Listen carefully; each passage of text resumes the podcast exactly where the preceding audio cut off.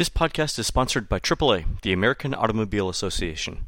AAA members get discounts on tickets, resort accommodations, and more at Walt Disney World and other Orlando attractions. If you book a qualifying Walt Disney World Resort Vacation Package at select AAA offices, you'll receive a free subscription to touringplans.com, as well as dedicated trip planning resources just for AAA clients. Go to AAA.com or ask your local AAA travel agent for more details on this offer. They retain this path. That's nice.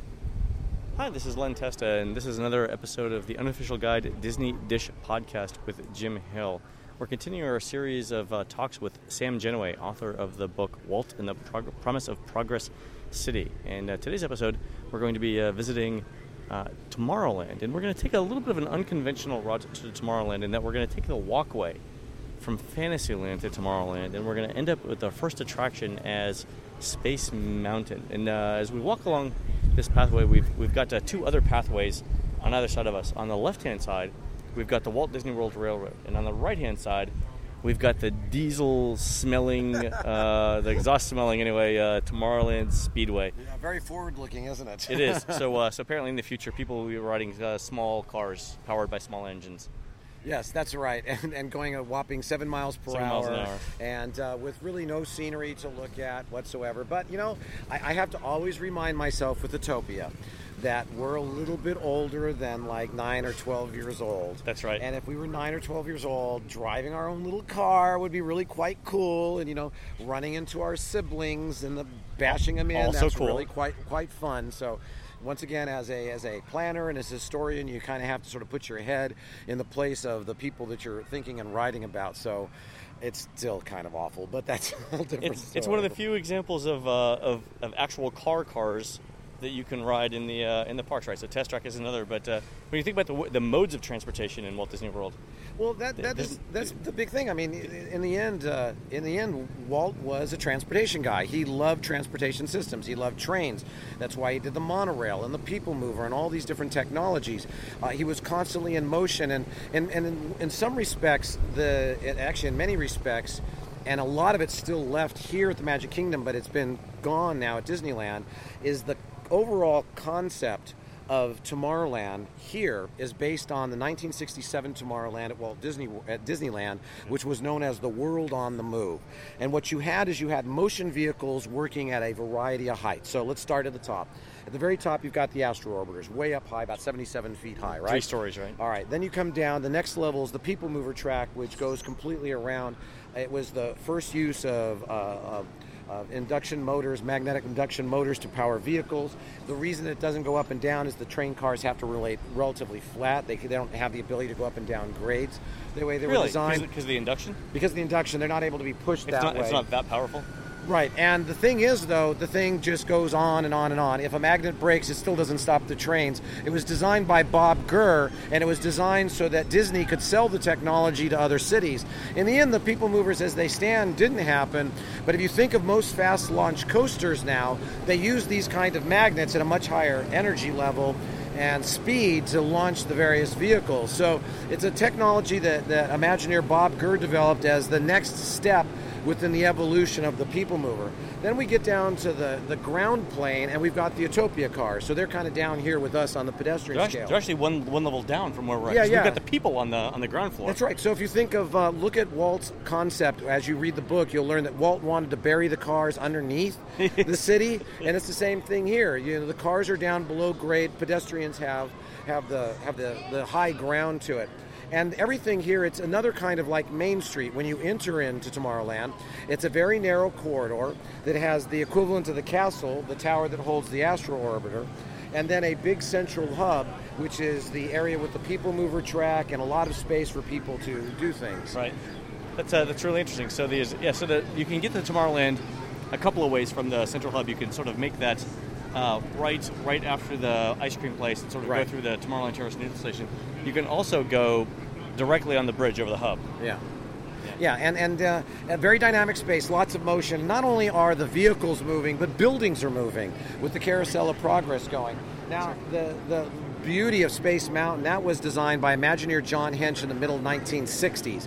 His original idea was that the roller coaster would not only be indoors, but the vehicles would exit the building and you would be high up on the building outside. Oh, nice. Which I think is like the way it is at Disneyland Paris, right?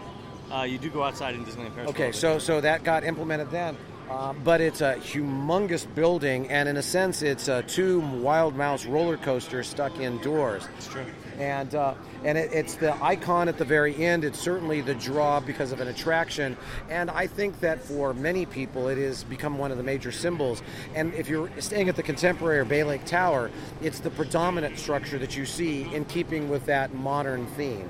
That's right. So the transition from the Contemporary is first you see Space Mountain, then you see the rest of Tomorrowland, including the Astro Orbiter. And then farther along, you sort of see Cinderella Castle and then the rocks of Big Thunder. But exactly, Big Thunder is really far off in the distance. That's exactly it. The interesting thing is that Space Mountain you don't see from the hub. You see the Astro Orbiters from the hub. And then you only see Space Mountain once you get to the Astro Orbiters. Right, because the Astro Orbiters is actually the weenie. Not the castle. Other things that I like about this, they tried to at one point theme it as sort of an a spaceport. Intergalactic spaceport. Intergalactic spaceport, thank you. And that's what they were really trying for. So there's some really kind of funny, odd things. I've always kind of admired these completely functionless metal palm trees that theoretically, I guess, could move and close and stuff like that. They don't really provide shade. They're just sort of they're designed. But I guess the implication is that in the future, we can't actually grow plant materials, so we have to create them out of metal. In Tomorrowland, if you bring a fork, a knife, and a salad bowl, all of the plant materials in Tomorrowland at Disneyland are organic. And don't try that at Walt Disney World, because you'll notice that they're like cactus plants. Yeah. So not only would you die a painful death. That's right.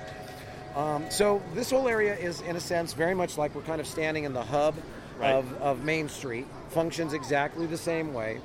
The idea of Tomorrowland was to project forward, to demonstrate how American technology can solve all of the problems that we have.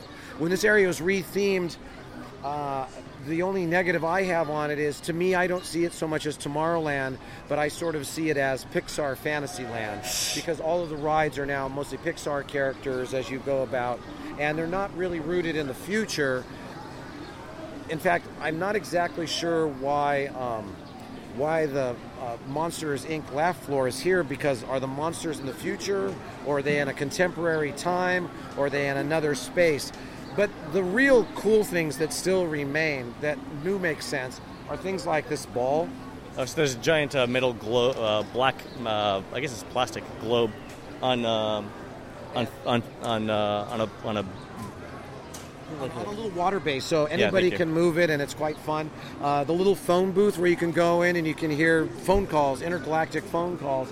There's a few of these little kind of things that remind you that this is supposed to be like the convention center of Tomorrowland. You kind of see it in the posters. If you're walking from the Tomorrowland Terrace Noodle Station, you kind of see the transportation, the hub sort of theme in those posters as well.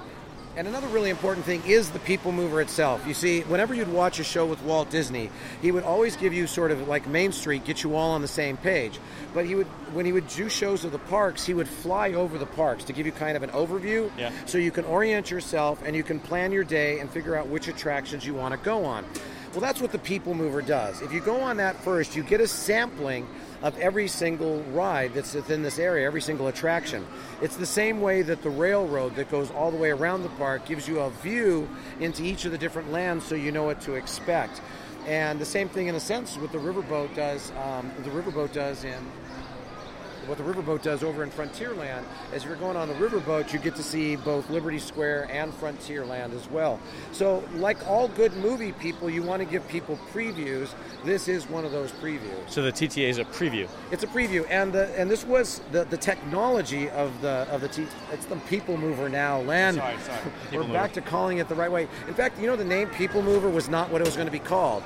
It was a placeholder name that Walt Disney was going to use, and the name kind of stuck, and they never got rid of it. And it's the same thing with the Contemporary. That was going to be the Tempo Bay Hotel, but they had it marked as the Contemporary, and the name just sort of stuck. So sometimes those sort of parking names kind of stick. But the idea of the People Mover at first at Disneyland and here was specifically designed to be used as the major transportation system within the city of Epcot. They were not designed to be theme park rides. They were designed to be public transportation. Wow. The key is that there's no better way of testing technology than a theme park because of the abuse of the visitors, the amount of visitors. If it's going to work, it's going to work. And if it's not going to work, you're going to find out very quickly that it's not going to work. So it's a great test bed for that type of technology. But this has lasted. It's wonderful. It's beautiful. It does make me cry a little bit, however, because when you're going past the model of Epcot, right. The model of Epcot was originally 6,900 square feet. Wow. It was 115 feet long by 60 feet deep. It had 22,000 trees and shrubs. It had almost 2,500 moving vehicles. It had 1,400 illuminated lights, almost 5,000 buildings, and the buildings towards the very front that you could conceivably see through the window, some of them even had furniture in their interiors as well. And it was fully animated. Everything was moving. You'd have mother and father from the last scene of Carousel of Progress describing what life in Progress Land would look like. And I just weep a tear because what you see today is less than one quarter of the size of what was the original model. And that model was put into Disneyland as Walt's way of teasing people about the city that he was building in Florida without necessarily telling you that he was building it in Florida. That's great. Yeah, so it's much smaller here. Does the model still exist? Well, the only bits of it that are left are enshrined up where the People Mover is. It's not in the archives? Does he didn't keep it? No. You know what? A lot of the models are gone. I think probably the most tragic one was the model of the original Pirates of the Caribbean was also destroyed.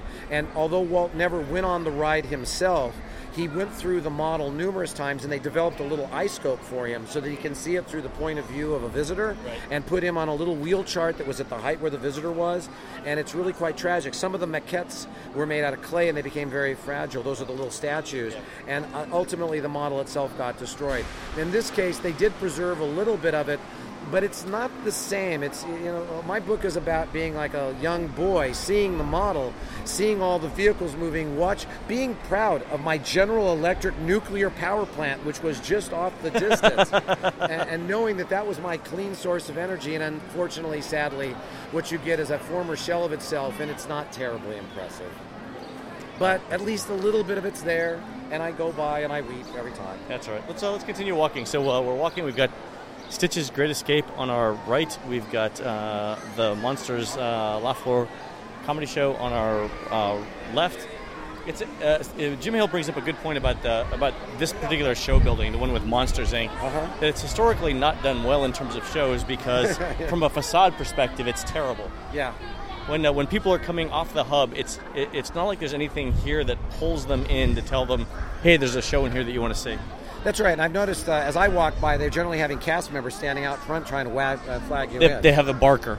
Yes. Whereas had they designed it correctly, it would have just done it itself. Yeah, and that is kind of unfortunate. And even the architecture of the area, what they've decided to do, this was always really the big problem with Tomorrowland, because by the time you finish with Tomorrowland, tomorrow's already here, right. And it starts to look dated. So it was Disneyland Paris was the first one where they said, let's go a different direction. Let's go something a bit more timeless.